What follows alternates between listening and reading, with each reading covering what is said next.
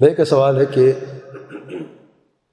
جو عمرے کے لیے آتے ہیں اور عمرہ کر لیتے ہیں، مکہ میں پہنچ جاتے ہیں، عمرہ کر لیتے ہیں، پھر واپس مدینہ چلے جاتے ہیں، زیارت کے لیے کچھ دن وہاں پہ رہتے ہیں، واپس جب مکہ آتے ہیں تو کیا اس وقت عمرہ کر سکتے ہیں؟ تو کر سکتے ہیں، لیکن ان کا مقات مدینہ کا مقات ہوگا، وہاں سے آرام باندھیں گے اور وہ مکہ میں آ کے عمرہ کر سکتے ہیں۔ باقی یہ جیسے میں نے بتایا، یہ نہیں ہے کہ ایک دن مدینہ گئے، دوسرے دن پھر آ کے عمرہ کیا۔ نہیں، ایسے نہیں چلے گا اگر گیپ ہے کم سے کم دس پندرہ دن کا جی؟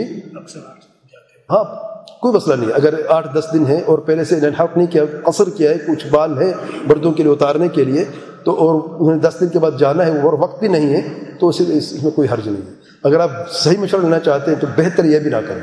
لیکن اگر کوئی کہتا ہے کہ واپس نہیں آ سکتے، والدین کا کرنا ہے اور کوئی ہو سکتا ہے ویزے دوبارہ نہ لگے، اگرچہ مفروضے ہیں، اللہ نے پہلے توفیق، باب توفیق بھی ہو سکتی ہے، کیوں خیر کے دروازے بند کرتے ہیں؟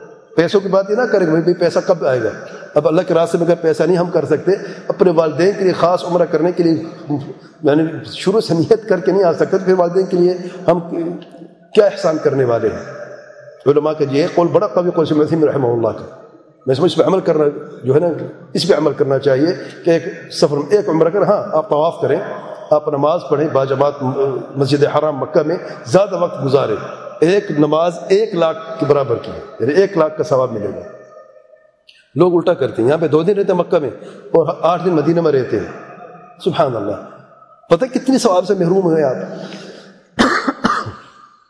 مکہ میں آپ پانچ نمازیں پڑھتے پانچ لاکھ کا ثواب صرف فرض کر نوافل کا الگ ثواب ہے۔ یعنی ہر نماز جو آپ پڑھتے ہیں، ایک لاکھ۔ آپ دیکھ کتنے خیر سے محرومی ہے اس لیے مکہ میں زیادہ وقت گزارے۔ قرآن کی تلاوت ہے، اللہ تعالیٰ کا ذکر ہے، طواف ہے۔ طواف ڈیلی بھی کر سکتے، کوئی حرج نہیں۔ ہاں طواف میں جو غلطی ہوتی ہے، کسی اور کے نام کا طواف۔ یہ غلط ہے۔ طواف اپنا کرے، کسی اور کے لیے طواف جائز نہیں ہے، چاہے زندہ ہو یا مردہ ہو۔